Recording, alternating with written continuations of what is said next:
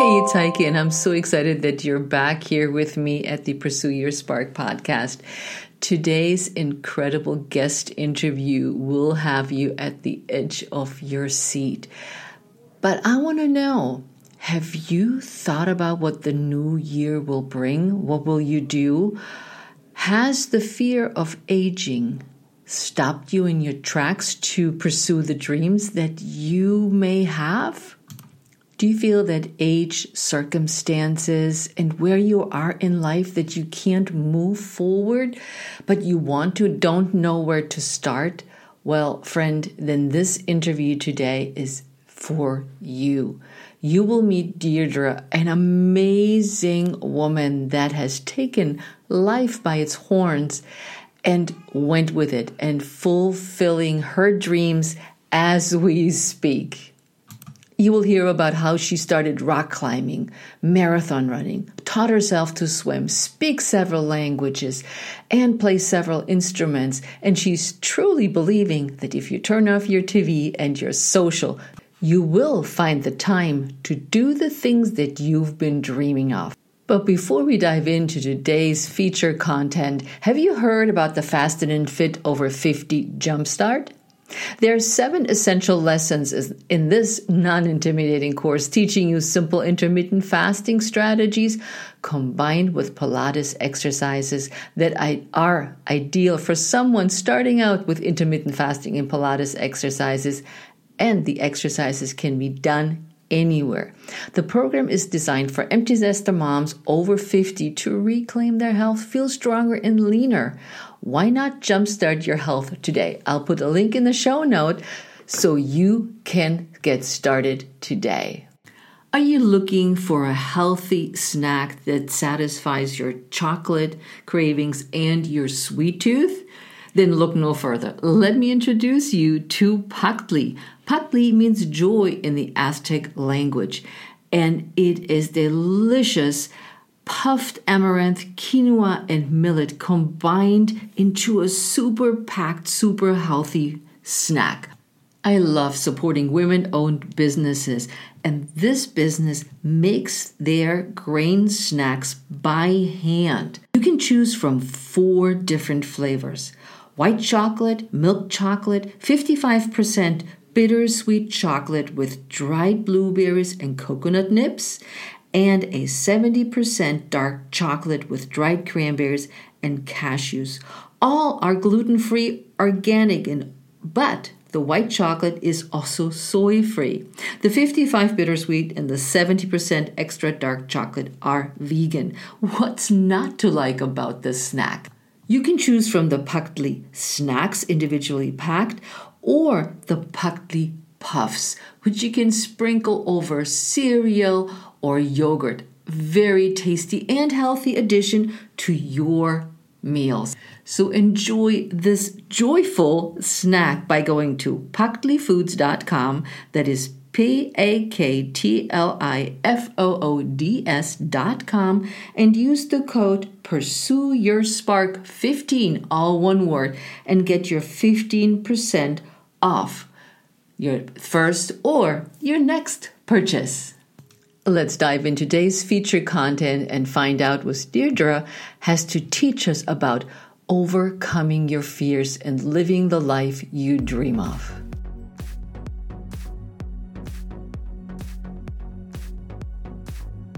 I'm Heike Yates, a fitness and nutrition coach with 30 years of experience. I empower empty nester moms over 50 to take back their health and strength to feel vibrant in their second half of life. Right now, you're joined by thousands of empty nester moms around the world who stop dimming their light and instead ignite their spark. On this podcast, I do what I do best taking complicated information about fitness, nutrition, and mindset strategies and breaking it down into baby steps that are simple, actionable, and reliable so you can implement them into your life.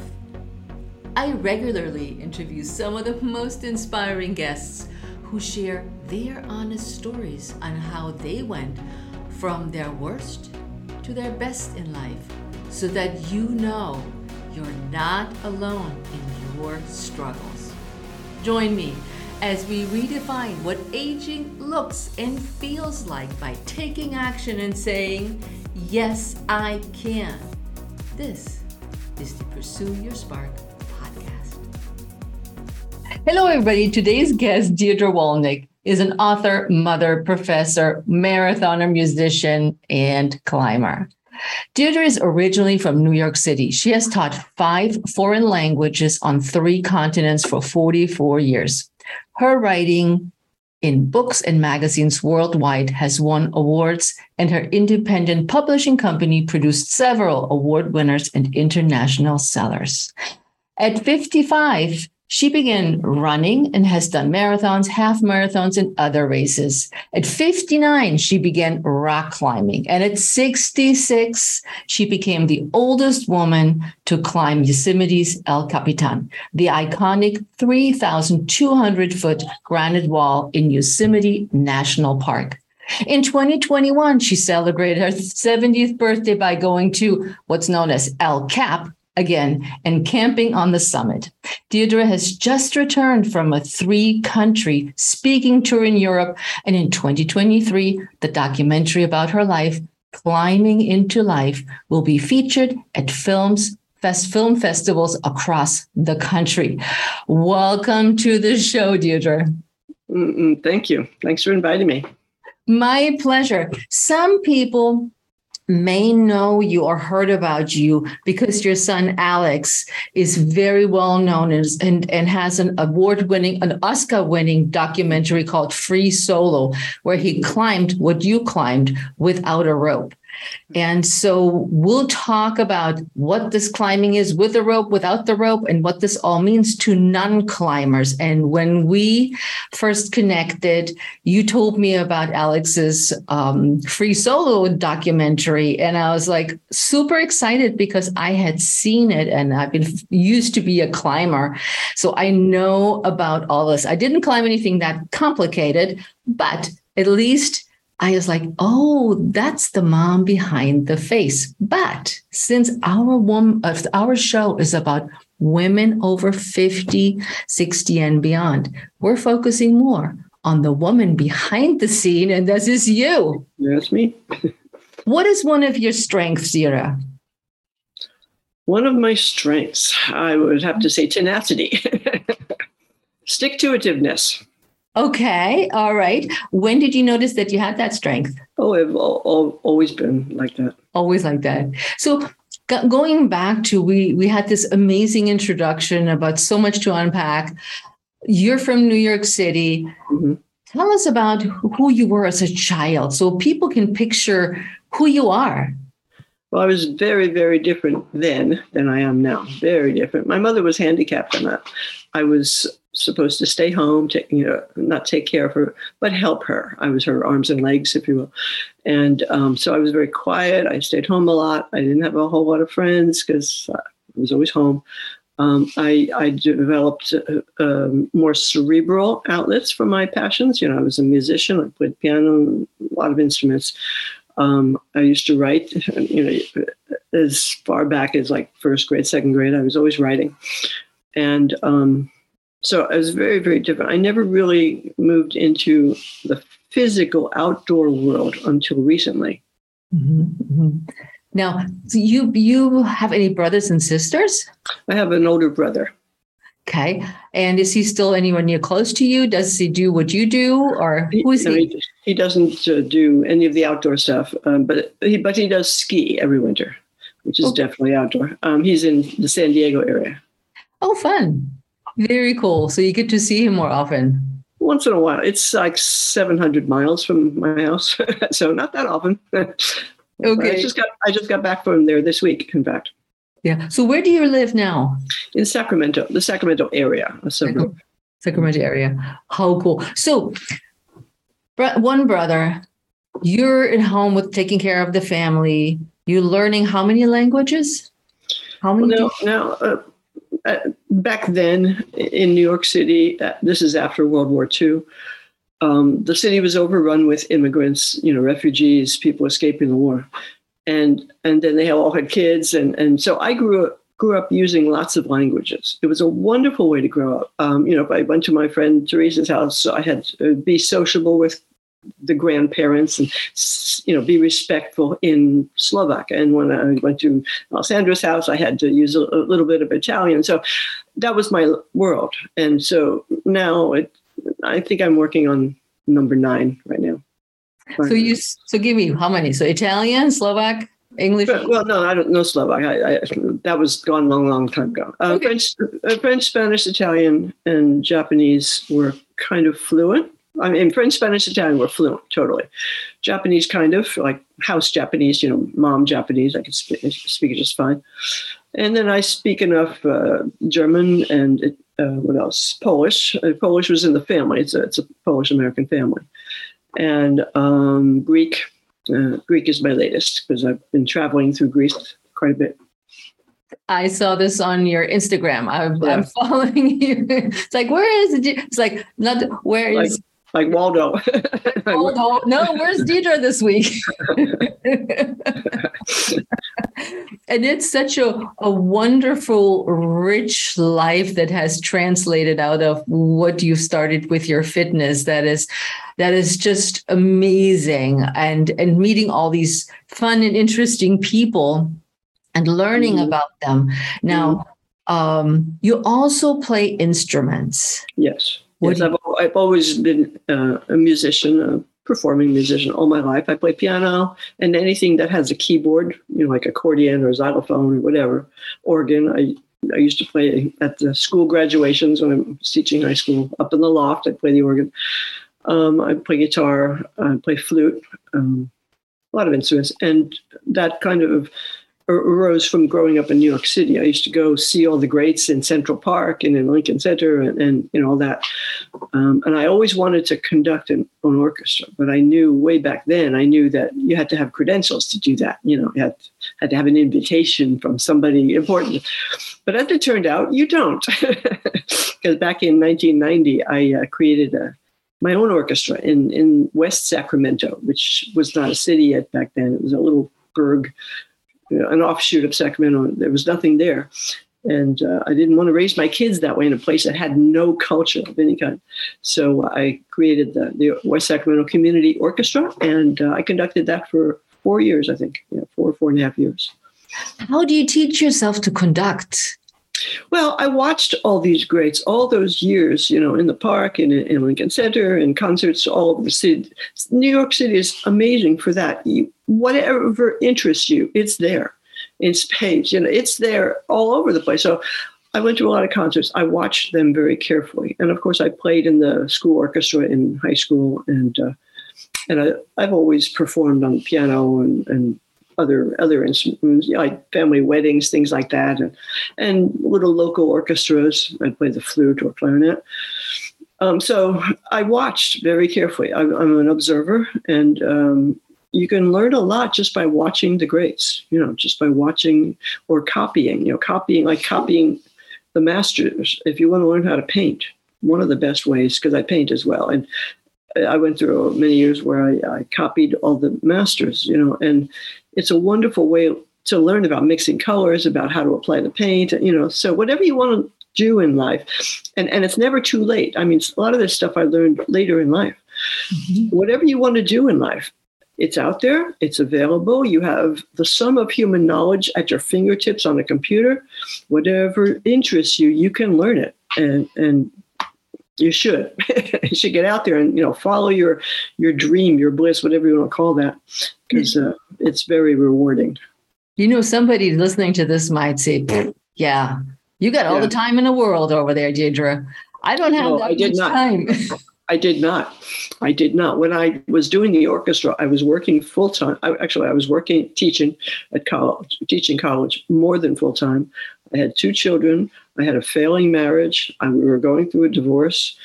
Um, and I, I was also teaching part time. Yeah. And I was also writing. So, no, I don't believe that for one second that you don't have enough time. I, I didn't either. I didn't have enough time to, to train to go run marathons either. Nonetheless, if you want to do it enough, you will carve out the time. You will make the time. you know, if you want to badly enough. Yeah, I agree with that. And I was like, because that's what I oftentimes hear is like, oh, yeah, it's you. time. Yeah. yeah. I'm like, no, I just really want it that much that I'm going Right, to right, make right. that time, just like you said. Right. Turn off the thing. Television is a mind waster and a time waster. Turn off the the computer, the the uh, what do you call it, the social media? That's a time waster, uh, extravagant time waster. We don't realize. We go online, and next thing we know, it's two hours later. You know, it's a time waster. Um, turn all that stuff off. When when when we had children, I decided. Well, both of us decided that um, we would not have a television in the house. And so they grew up without it. And I mean, there was one, a little one in our bedroom just in case we needed it, but you know, it wasn't part of our life, Mhm. especially not our social life. You know, I've been in many houses where the kids, kids all get there and they all pop themselves in front of the television, and that's what they do. That's not doing. That's not doing. That's avoiding doing. You want to get out and do stuff. You know, turn all that stuff off. Don't make it an option. It's, I, yeah, that really saddens me greatly that people just accept that that they have to have a television. When people come to my door, and you know, solicitors and uh, uh, for one streaming system or or TV system or another, they say, you know, which system do you use? And I say, I don't have television. They don't even understand what I mean you know they really don't i have to explain no there's no there's no piece of furniture or a box or whatever you you know i don't have that Mhm. no you know they, that does not compute with people and there's so little of value worth watching I mean, there's so little of value on television that you know don't let it steal your life that's that's that's the message i mean don't let it steal your life because it will very easily very easily. And, you know, I hear that too from some of my clients that say, I just don't have the time. And I go Yeah, back and I say, how much time do you spend scrolling? How much time do you spend just flipping from channel to channel? right right And, but we've been, and that's a good point, we've been really indoctrinated Yes, with this yes, is part of our, it has to be. brainwashed. We have been brainwashed to believe that you have to have a television. It's, your life is empty without it. No, Yeah. your life is empty with it. I'm sorry. Because otherwise, Deirdre wouldn't be doing all those amazing things. That's it. Yes. That's exactly right. I would not have time. Exactly. Because then you, you would sit at home, knit or whatever you would do, and maybe painting some, watching a show, Mhm. but you're not. Mhm. And then it's a good example of uh, grabbing life by the horns yeah. and, and doing what you want to do because you also you learn to swim in your 40s. Right. Right. When we bought this house, it had a pool, and, I had little children, and so I said, okay, well, I have to know how to do this. You know, if my kids, little children, are going to be out there, uh, I want to be capable. You know, and uh, and I always envied people who could swim. I grew up in New York City. There were no pools around. If you went to the ocean, it was waves crashing on you. You couldn't learn to swim that way. You know. So I just, I just never learned to swim. It was never part of my high school or anything. So so I every every day I went out there in the afternoon and taught myself how to swim. With how did you learn? How did you know the strokes or or, Oh, I, I had watched people all my life. I knew what they did. You know. okay, okay. My my big issue is breathing. Um, my biggest issue is breathing, whether it's in water or air. That's my or air. Because my lungs are shot. My parents, both of my parents, smoked all the time, and so our house was a a cloud of gray smoke all the time. So Mm. my lungs are really shot. So, you know, I knew what to do. I, I just had never done it, you know, so I just had to teach myself how, practice. You know, I learned swimming seven years ago. Good for you. Oh, Good I'm for you. 61. Good for you. And I did. I was in a competition for a duathlon, and I won the uh, the entrance to the World Championships Really? in Milwaukee. And it was okay. I had to learn to swim in order to compete there. And my Yeah. husband said, "You know that, right?" And I was like, "Hmm." Okay, I can do this. So I took, I hired a coach and I said, because I only know do breaststroke. I was like, Yeah, I, don't yeah, know, I can't yeah. breaststroke for whatever. mile. Right. And so I took lessons, and like you said, the breathing. I was like the breathing was the hardest, even though I'm a Pilates Yes. teacher and all about breath, Yeah. but having the face in the water and having to Yeah. do bubbles and do all this. But I said, I'm going to do that. And I ended up doing an Ironman because of it. Good for you. Well, no, thank you. There's but, a lesson in there for everybody. Yeah. yeah. Listen up, everybody. We have tons of lessons. So we're moving on from the swimming. So now by now, you know that Deidre is about getting outside the comfort zone. Yes. Why do you think it's important to get outside of your comfort zone, Deidre? That's that's where life happens. That's where adventure happens. Uh, that's where you find out what you can do. I mean, in normal, ordinary, humdrum life, whatever you want to call that, we're never pushed to find out our limits in anything, really, you know. And and that's a scary thing when you start to find your limits. And you, you know, to get outside of your comfort zone, you have to you have to make friends with fear in all its forms. And and it's yeah, it's uh, I've, I've lost sight of your actual question. What did you ask me? Don't worry, it's about the comfort zone. You're now how to you comfort, comfort zone. Yeah, yeah. Well, the, the only way to get out there is the only way to do that is to challenge yourself. Do things that you don't normally do. Yeah. Or that scare you. You know, I mean, everybody says, "Oh, I could never do that. I could never be a rock climber. I'm afraid of heights." That is not true. Everybody, anybody with half a brain is afraid of heights, but it's not the height that they're afraid of it's falling off. Mm-hmm. And when you have a rope on and you know you can't fall off, you can start to push yourself because you know that that consequence is off the table. You're not going to fall. You might you know, fall a few feet onto the rope. You might bang your elbow, but you're not going to fall and die. And once once your brain and and your mind, whatever you want to call that, really accept that, then your comfort zone gets a little bigger, and then you can start challenging yourself a little bit more it's it's an it's a fascinating process, you know, especially coming at it in old age, if you will. I mean, I didn't start any of this stuff until I was, in my son's view, an old lady. You know. How old were you then? Um, well, I started climbing at 59. I didn't, I didn't really go outdoors until my 60s with my friends. Because you were running a marathon at 55 or started yeah, running. Yeah, yeah. Right. Yeah. I want to I want to tie back a little bit to your two kids because they're a big part of your story. Yeah. Is you have a son, Alex, and the daughter, Stasia. Stacia. Stacia. Yeah. Tell me about them. Well, Stasia was first. She was born in Japan. And then two years later, when we moved back here, Alex was born. Um, they're both adventurers. Um, I guess uh, we encouraged that, and we used to take them outdoors. We go camping a lot, and we, you know, exa- explore the outdoor world, which is what humans come from. You know, the outdoor world is us, and and when you live in a city, you lose sight of that. But we kind of lived in a city. Sacramento is a small city, but um, it's close to a lot of outdoor activities and, and the mountains. The Sierra Nevada is, you know, 60 miles away. And, and so we, we did a lot of that. And they both turned out, and we, uh, again, we didn't have television, so they didn't spend hours on a screen. And we didn't have computers and, and phones or anything back then. And so they didn't have all those screens to distract them and to make them lazy, if you will. Mm-hmm. Um, so they were accustomed to going out and doing stuff, you know, and boy, do they do stuff. My, my daughter's a long distance runner and a long distance biker. And she and her partner, James, have just finished biking across the country, 3,000 miles. Oh, cool. No support, nothing. They, the just the two of them biking with their camping stuff on their bikes. They camped all the way. How long did it take them?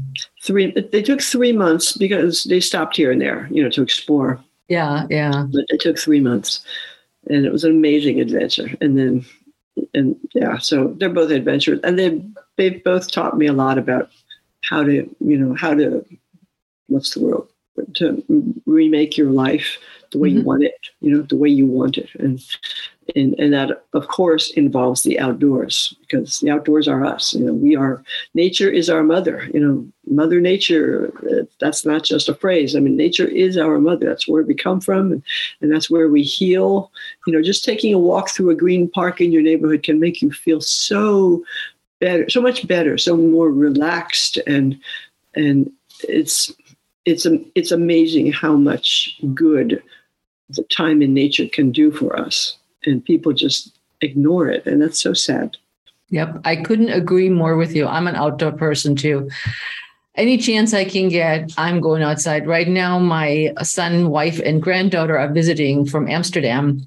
Oh, nice. And anytime the weather is somewhat decent, I'll pack her up and we're in the stroller. We're out heading to the next playground. I mean, she can't do much because she's 11, but she can still do, you know, she can walk a little bit with one hand. Mm-hmm. And we're mm-hmm. always outdoors because I, I truly believe that too, that nature is so, so important. And we're yeah. you're stuck inside so much and don't take right. advantage right. of that. Right. And we don't have to do anything drastic or dramatic like we're no. talking about today. I mean, just a simple walk in the park is amazing. Right. Yeah. Now, yeah, just just get out there. Yeah. Tell me about tell me about your first run because I've been, of course, re-investigating you as I told you. Tell me about the first run. I like them. Well, first run. Uh, that's quite a story. Um, but I, I'm assuming you mean my first organized run out there. Uh-huh where it was measured. I heard something about a dog and a flannel shirt. Yeah, yeah, yeah. Yeah, yeah. I heard that somewhere. Well, we had we had a big dog, and uh, I was going through a horrible period of like five, six, seven years where people were dying. People were dying, and I wound up with several houses to take care of alone. Wow. Three of which were on the East Coast, and I had to remodel them by long distance while teaching here in California. It was horrible. Mm. And so all day long, I was at the college. I, I would teach. I come home, change my clothes, go in the office in our, you know, our fourth bedroom was my office, and I would do all the estate work. My husband had just, I had just divorced him, and that same month he died, just dropped oh. dead. And um, the, it, the amount of paperwork was quite incredible. And I didn't have any help. I didn't have any time to even think about going out and finding help. I didn't know who I needed, what I needed. I just had to sit in there and do it. And so I did that every day for almost two years. I worked from like 5.30 in the morning till like 10 or 11 at night, nonstop. And then I would take the dog out for a walk to clear my head. And it was a Malamute. That's a, and she was very powerful and, you know, long legs. And I had this, you know, breathing issue that I've always had. Um, so I, I, knew, I knew, quote unquote, that I couldn't run with her, but, but I would try to keep up with her. and uh, one night I came home and, and, I burst through the door and I said, uh, I yelled, Alex, Alex. He was home. He, he was not living at home then, but he was then home then to replenish his van stock, you know, from my refrigerator. And so he was home. So, so I'm yelling, oh, Alex, I just ran a mile. To me, that was Everest. I had climbed Everest. I knew I couldn't run. I couldn't breathe worth a darn. Getting up out of my chair and I would huff and puff. So I knew this was impossible. And I had just run a mile with the dog. I was absolutely ecstatic. Yeah, exactly. And he comes down the hall munching his cookie, saying, Oh, way to go, mom. Uh, you know, cool. If you can do a mile, you can do a mile and a half. That's what I'm saying. I was absolutely, what's the word? Uh, you know, you know the word I'm looking for. Flabbergasted. I was, I was undone, totally undone. I had climbed Everest, and he wasn't the slightest bit impressed. and and but I realized at the same time that he was right. If you can run a mile, you can run a mile and a quarter. You can run a mile and two houses. You know, whatever. And so I started testing that. And that's what I meant before about your comfort zone. I had no comfort zone when, when it came to running. I couldn't do it, period. End of story. Mm-hmm.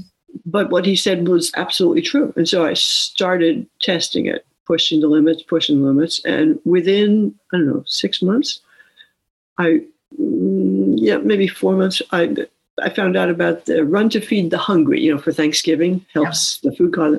And it's immense here in Sacramento, like 20,000 people come out for this run. I had no idea. And so I, I told Alex, I'm going to sign up for this. And he said, Well, sign me up too. I'll go with you.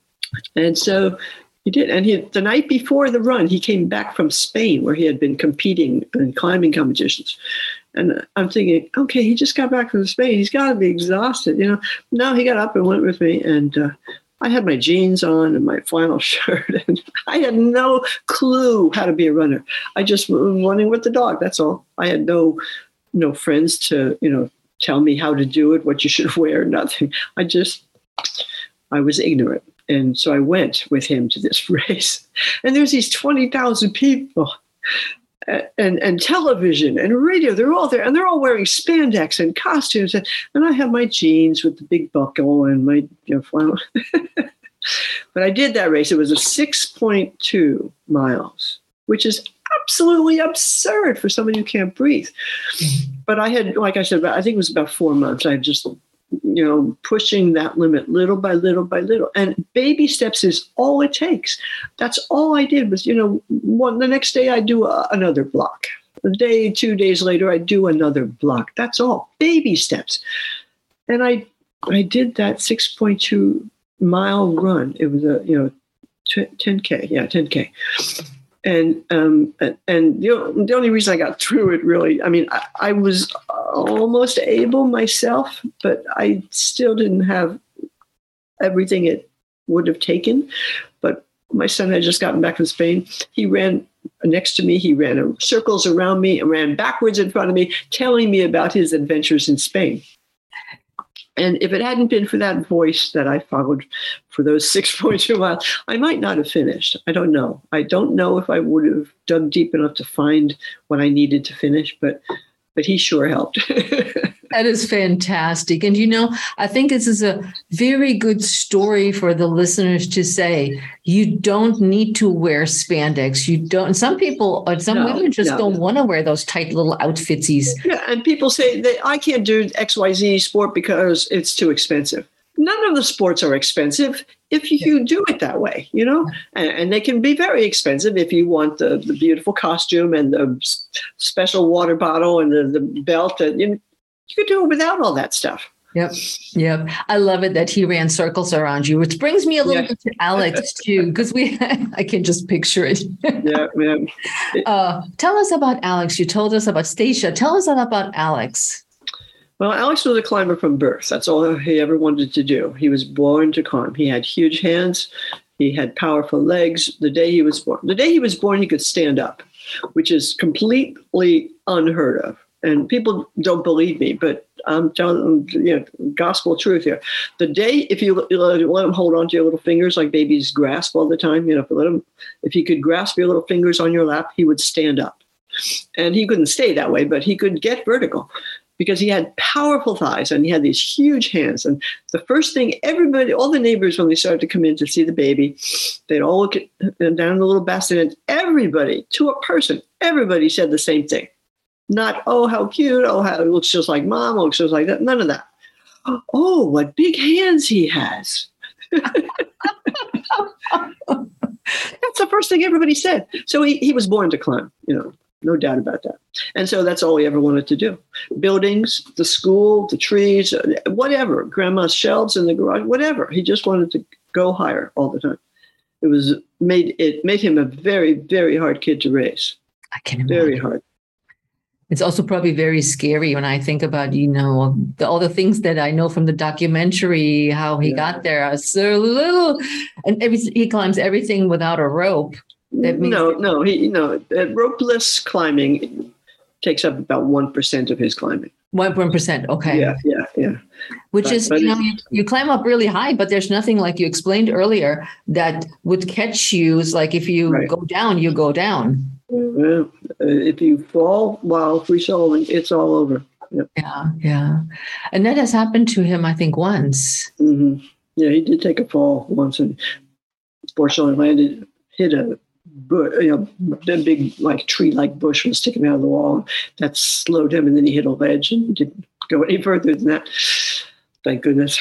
Yeah, it's scary. Which brings us now to you.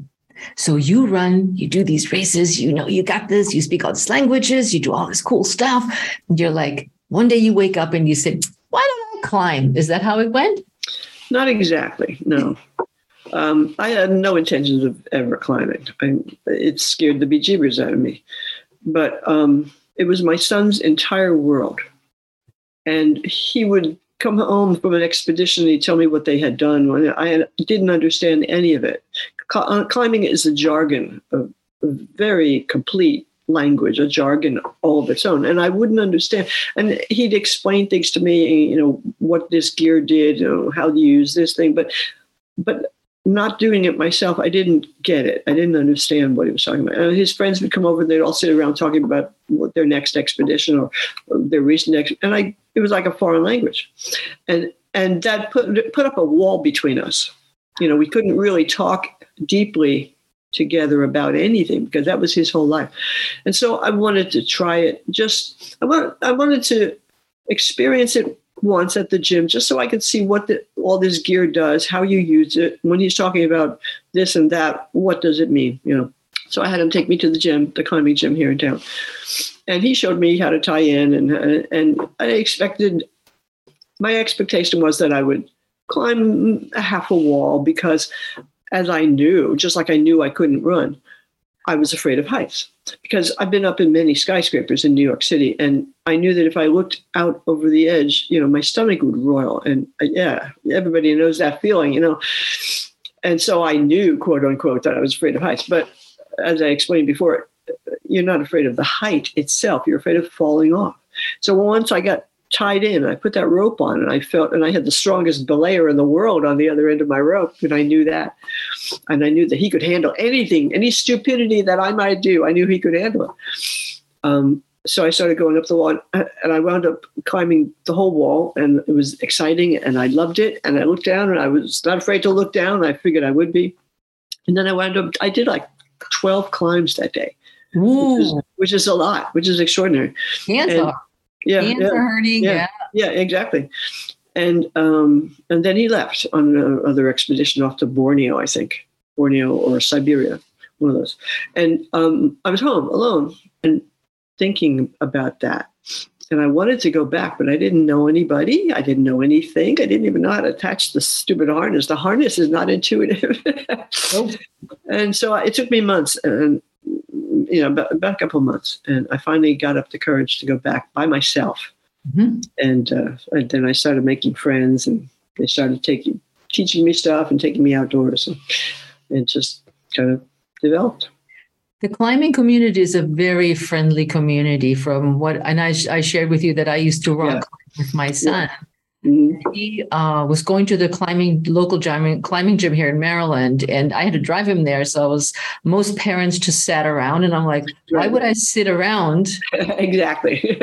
I can learn how to boulder you know, uh-huh. and to help the listeners, when Dierdre went up on the wall, you have to wear a harness because the harness is attached to a ring on top of the wall, which then goes down to the person which you mentioned, belay. It's like the person that holds you mm-hmm. basically on the rope. Mm-hmm. They make sure that that you have enough slack on the rope, that it's mm-hmm. tight enough. That, and, that, and, and, and especially if you fall, they they got all the slack so that you don't fall far. Yeah. Yep. And so that's your safety person down there. And it's a right. really important function. Yes. And then there's the other version of climbing, which uh, part of what Alex does, which is a form of bouldering where you have no harness, no rope, and you just use your body, your body's balance and your hand strength, your hip mobility, especially for us women, and your leg strength to crawl up and climb up those mountains or those, those mm-hmm uh, man-made boulders, either yeah. inside or uh, especially inside, and you have these little nobbins where you hold with your hands, mm-hmm. and this requires a lot of strength, balance, and flexibility. Mm-hmm. And so, if you've never climbed, so you have an idea of what that would look like, and that Dierdre went up twelve times. Boy, that's hard. Just saying. Yeah. It is. Yeah, it was. I was sore afterwards. The next day, my hands hurt, my forearms burned, you know, yeah. Yep. And so then you said, This is great. I have this new community. I want to climb a mountain. So, what was the next progression until you well, get to El Cap? Well, it didn't start with a mountain. And my friends started taking me outdoors. There's all kinds of um, river gorges around um, in the foothills of the Sierra Nevada, and it's not far from here. So that we would do that for a day. You know, go out and call it cragging. You, you go out to the crag and just go up and down, you know, up and down yep. all day. And then after a few months of that, they decided they'd take me to do a multi-pitch climb, which means that you go up and you don't come down. You go up from that one, and then you go up more, and then you go up more, and and uh, that's that's a different kind of climbing altogether. It's a different mindset and totally different fear level because 'Cause you're up there and you're up there and you're not coming down. You're going up more, and it, it's it was terrifying the first time. Absolutely terrifying. I was paralyzed with fear when we got to that first level, the first uh, ledge where the first anchor was. I, I you know, mantled up. Uh, I pushed myself up and turned around, sat down on the ledge, and I looked down. And I was absolutely paralyzed with fear. I couldn't do anything, and and all my friends are bouncing around this. It was a huge ledge. They're bouncing around, moving ropes and moving gear, and then here, here, dear, to hold this. And I'd say, oh, I can't, I can't. I, I, I couldn't do anything, but when they got all ready to do the second pitch, the second rope length up from there, I, I rallied. I talked. I talked myself out of that, and you know that you know there, there are two different kinds of fear in life. Um, one is real fear, where, where you're in real danger, and the other one is perceived fear, where we think we're in danger, but we're really not. I was in no danger up there, but I was afraid of being that high. I was I was afraid because I didn't yet understand fully what all the gear did and how to use it. You know, I was still ignorant. Um, all these things make you afraid, but there's really no reason to be afraid because you're totally safe. I was safe. I knew that. I knew I was safe. You know, they're bouncing around without their harnesses up there. You know, you know, they, they took them off to to have lunch or whatever, and so I I knew you know, I had to fight those two levels, the two kinds of fear, you know, and I, I had to talk myself out of the perceived fear and tell myself, okay, well, they're going up. I have to go with them because you can't just turn around and go down. You, know, you got to have ropes and partners. So um, I went with them, and it was amazing, just amazing. Are you looking for the perfect snack that is ideal for a woman on the go. It's wholesome and it's tasty, and it helps you satisfy your sweet tooth or any chocolate cravings. Then look no further. Here is Paktli. Paktli is made by a woman owned business, and Paktli puffs are loaded with amaranth, quinoa, and millet. So it is the ideal superfood. Paktli is handmade and with a traditional Mexican method of making alegrias. There are four flavors to choose from white chocolate, milk chocolate, 55% bittersweet chocolate with dried blueberries and cacao nibs, and a 70% dark chocolate with dried cranberries and cashews. All gluten free, organic, and all but the white are soy free as well. The bittersweet and the 70% extra dark chocolate are also vegan. You can choose from the Paktli snacks that are individually wrapped or the Paktli puffs, which you can simply add to your cereal, eat it out of the bag, or sprinkle it over your cereal. Paktli snacks are unique, healthy, and delicious quick snack that will bring you joy and put a smile on your face. The combination of chocolate and puffed grains satisfied the need for something crunchy and delicious. Order your own Paktli snack today by going to paktlifoods.com, and that is P A K T L I F O O D S dot. Use the code Pursue Your Spark 15, all in one word, getting 15% off your order of yummy, crunchy deliciousness. Yeah, the climbing that Dierdre describes right now is like you heard us the first part was you climb up a wall, you come back down. When you do multiple uh, climbs back to back, you have somebody that is the lead, and they they have a lead rope that they hook into existing, or they hammer depending on what No, mountain you're. no more. Yeah. No more. No. So how do you get to the second part? Then is uh, simply supporting each other.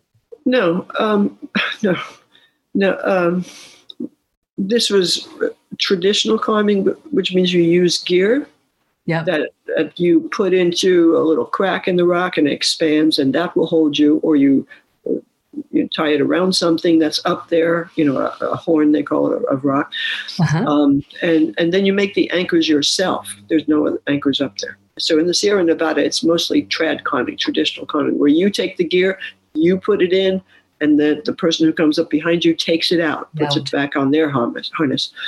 So that's what we were doing. We were doing traditional climbing. Yeah. So for those, I don't know how many people know that much about climbing or want to know super duper details. I think they want to No. know more. What happened next? Well, I got to the top. Got to the top. and I Got was to the quite top. Excited. Yeah, quite excited that I had talked myself through it, as it were. And and son of God, there really was nothing to be afraid of because all my friends that day knew what they were doing.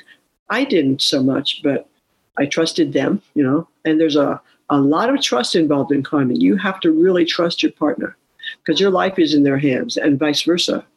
And I knew that I wasn't experienced enough to to to belay for anybody that day. You know, they wouldn't let me, and rightly so, you know, because I wasn't experienced enough.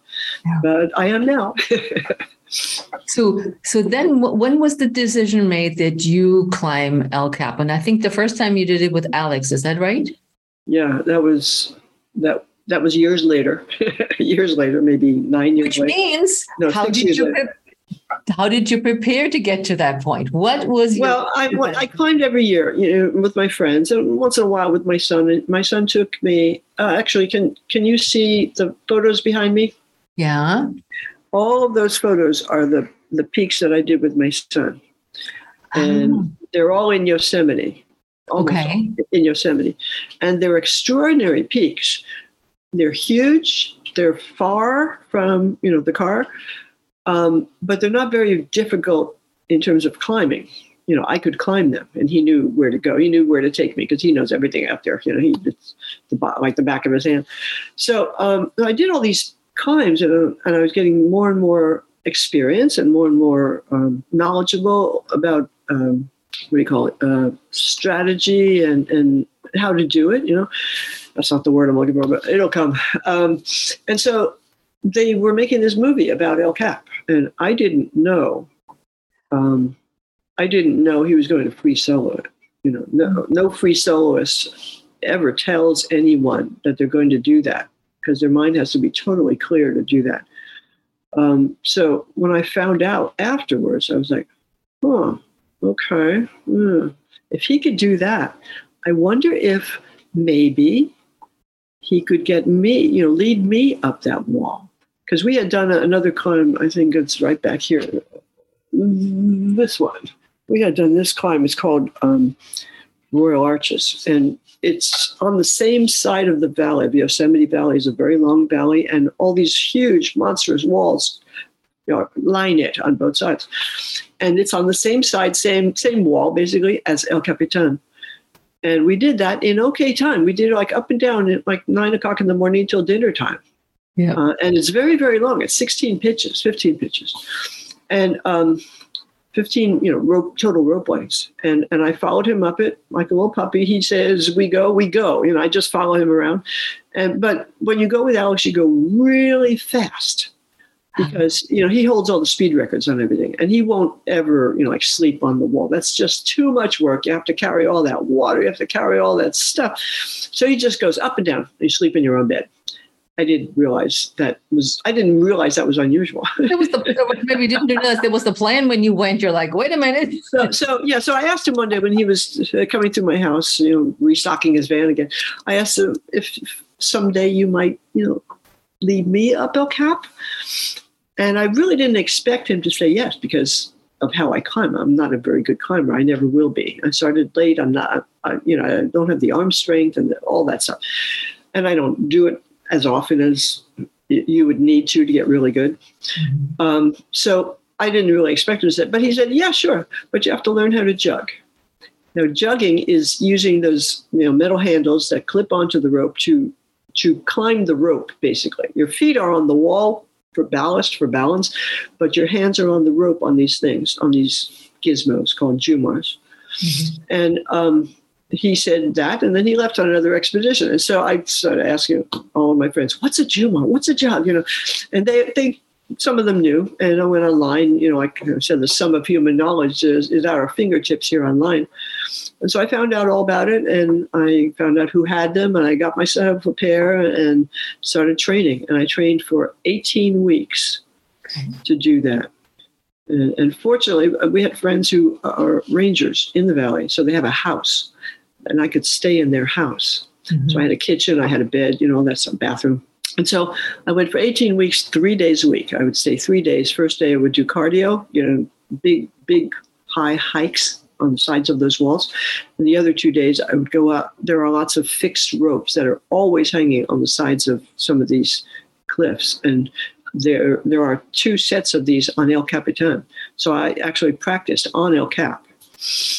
And uh, I did 18 weeks of that nonstop. And I, figured 18 weeks, that's what I did for a living our semester was 18 weeks. And in 18 weeks, you can master a little French or a little math or a little science or whatever you want to learn, right? You can take a course.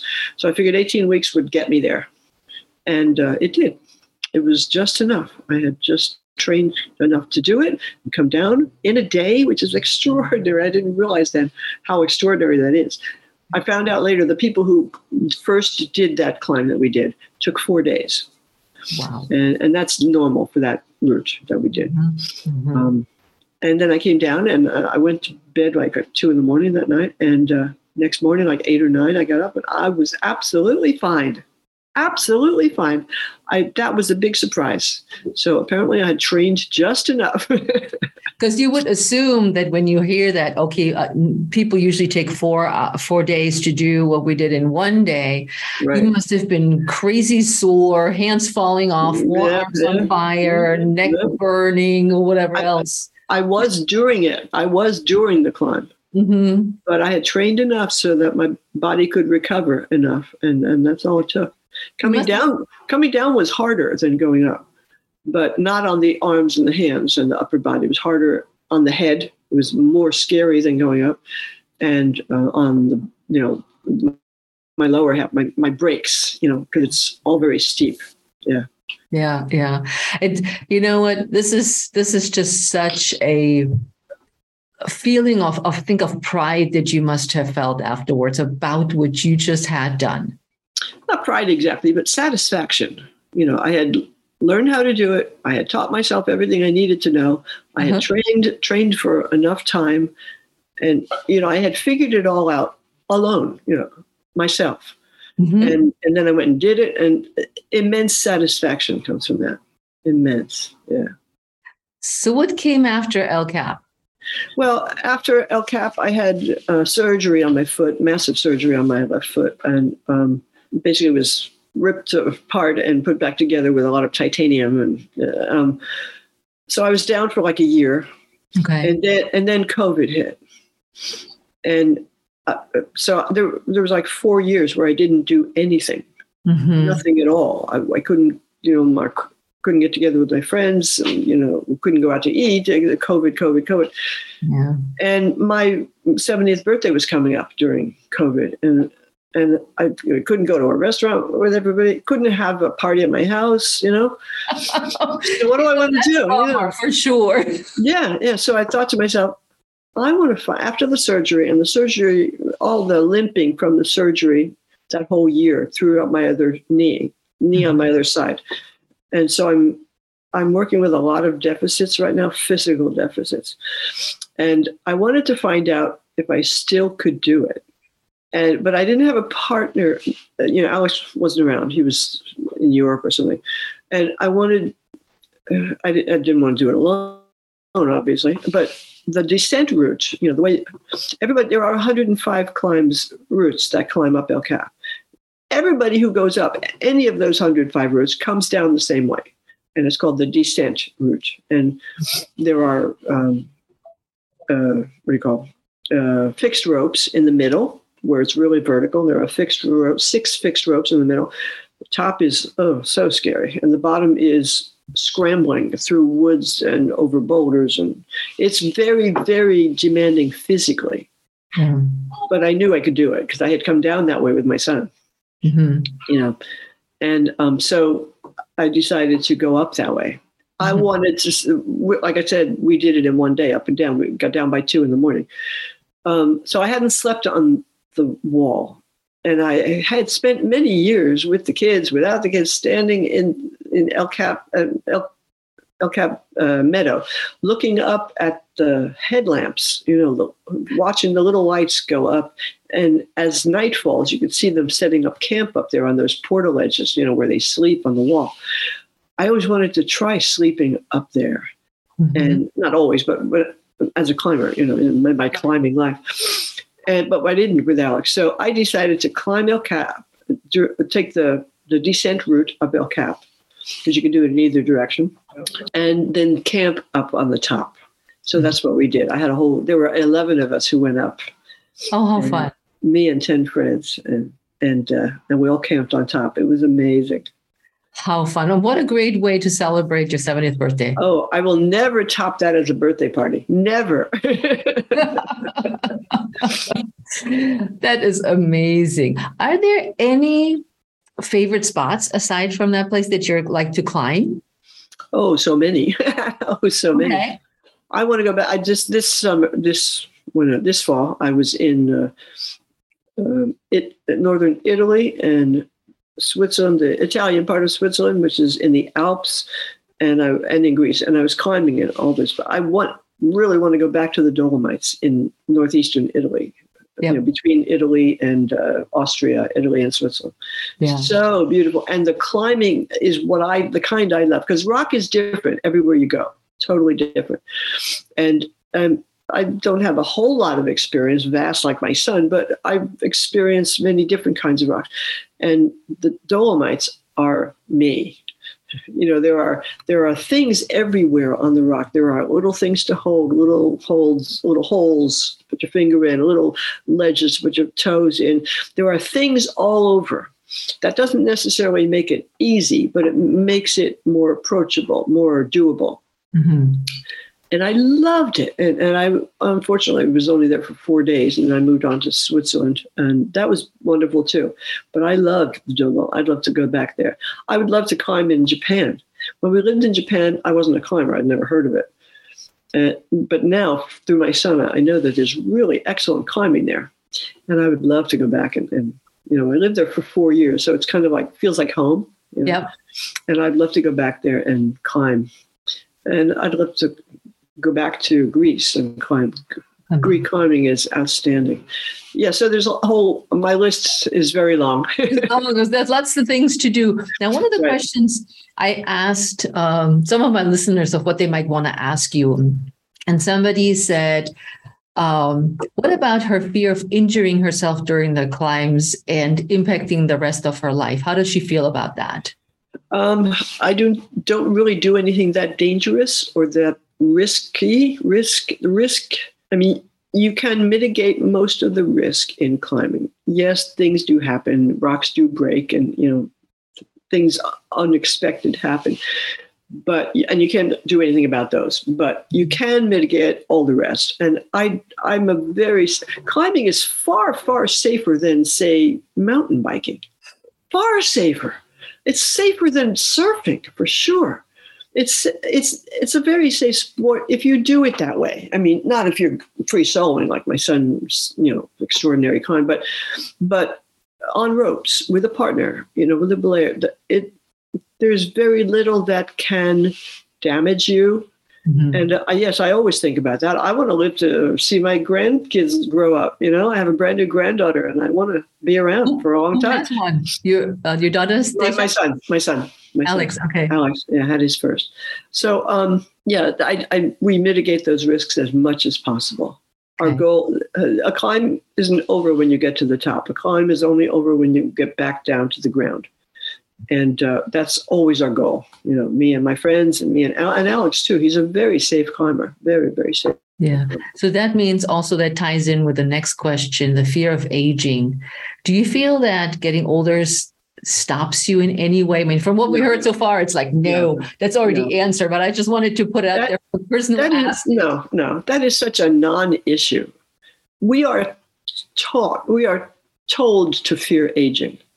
That's our culture and it's so wrong. There are so many cultures that don't teach us that.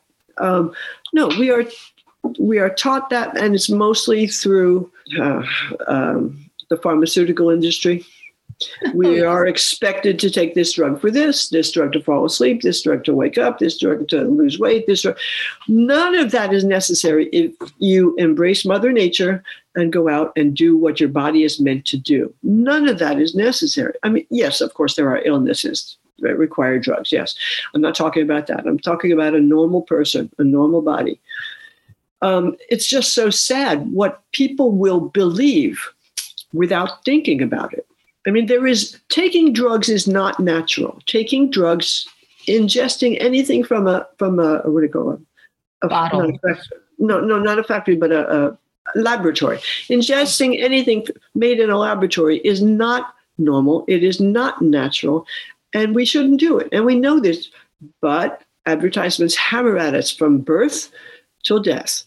Oh, oh, if we have that screen on all the time Mhm. and most people do and i i'll never understand why people buy into that because You know- no there's nothing to fear about aging if you keep doing stuff Being But- active, that's what I always Yes, say. Don't yes. sit- on your tukas and do nothing. yes yes if you sit and you know watch tv and knit or whatever or crochet like my mother used to do um, you're not going to be in good, very good shape there, you Mm. can't be you can't be yeah that, that's just, just such a non-issue do i fear aging absolutely not i embrace it aging is better than the alternative not aging right I mean, my, my husband died at 55. You know, there's a lesson in there. He just keeled over. Um, he was taking drugs for this, drugs for that, you know, that I didn't know about. But um, but no, no, I do not fear aging. Aging is a natural, normal process, and we should all embrace it. And we sh- should keep doing stuff while we do.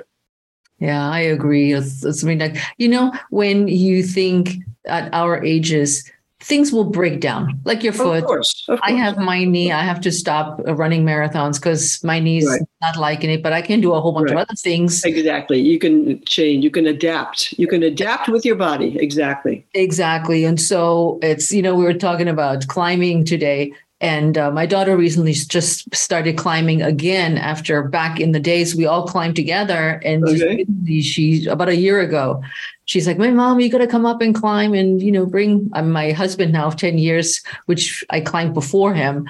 I was like, Mhm. We got to go. And he's like, Oh, I'm too big. And I was like, No, no, you'll love it. Just like, big. Nobody's too big. He's okay. four, and I was like, "You, you're going to be great. You're going to be fine." But it's that just doing, and it's not about that we always have to succeed. And what I like about your story Right. is that um, that you are doing the research, you're doing the work to learn about what you're going to do next Mhm. instead of just um, which is there's nothing wrong i mean i'm definitely happy that people hire me as their coach and show them Mhm. how to do things but it's Mhm. it's you can show somebody only so much the Right. rest the person has to do It has to be up to them. Yeah. It and that's what you're showing our audience that this is the way to go and that anybody has time to do it and can do it if Right. they put their mind to it now and baby baby steps is the is the answer to just about anything. I mean, you can do anything by tiny increments, baby steps. Did, did, did, did- you must have listened to one of my podcasts because all I talk about is baby steps. Oh no, no, I haven't. oh, but it's true. Yeah, this it's is my thing. It's like, and I did a little video of my granddaughter walking with her little walking cart thingy. And then, you know, she lets go, she goes down and she tries to get back up on the chair to go standing position. And I titled it, This is what baby steps looks like. You go a little bit, you Right. fall You down. fall. You try fall. again. Yep. And then you get a little bit better. And all Mhm. these. Now, if somebody is trying to figure out who they are, what they want to do, because that's what I oftentimes hear for the women that are in their 50s or 60s. It's like, so here I am, I'm an empty nester. Uh-huh. And I've been a good mom and did all the kid stuff and whatnot. And I have not made time for Right. me or f- uh, to find my own passion. What would you One- tell One very simple way is journaling. Start writing in the journal. Five minutes a day. That's all it takes. And once once your brain and your hand and your mind catch on to it, then it will expand to a lot more than five minutes a day. But when you start, with baby step, you know, five minutes a day, journaling. And the only the only rule about journaling is to not stop for those five minutes. Just keep writing, whether it's with a pen or on your computer or however you do it. but it has, it has to involve your hands. It, it, dictating doesn't do it. It's it's a different brain function totally. Um, so journaling is the journaling. A journal is the best shrink in the world. You have a very capable shrink at your fingertips, and that's all it takes, really. I mean, you, you, it, it will be a, a surprise when you start it will be a surprise what comes through. I mean, even if you're writing about your Aunt Tilly's recipe for fudge for five minutes, your mind in the background is thinking about your life. And you'll be amazed at what comes out in the journal. And that's the best way I know to explore who you are, what you want, and what you need. It's great. Just let it pour out. No censorship, mm-hmm. right? Right, right, right. Exactly.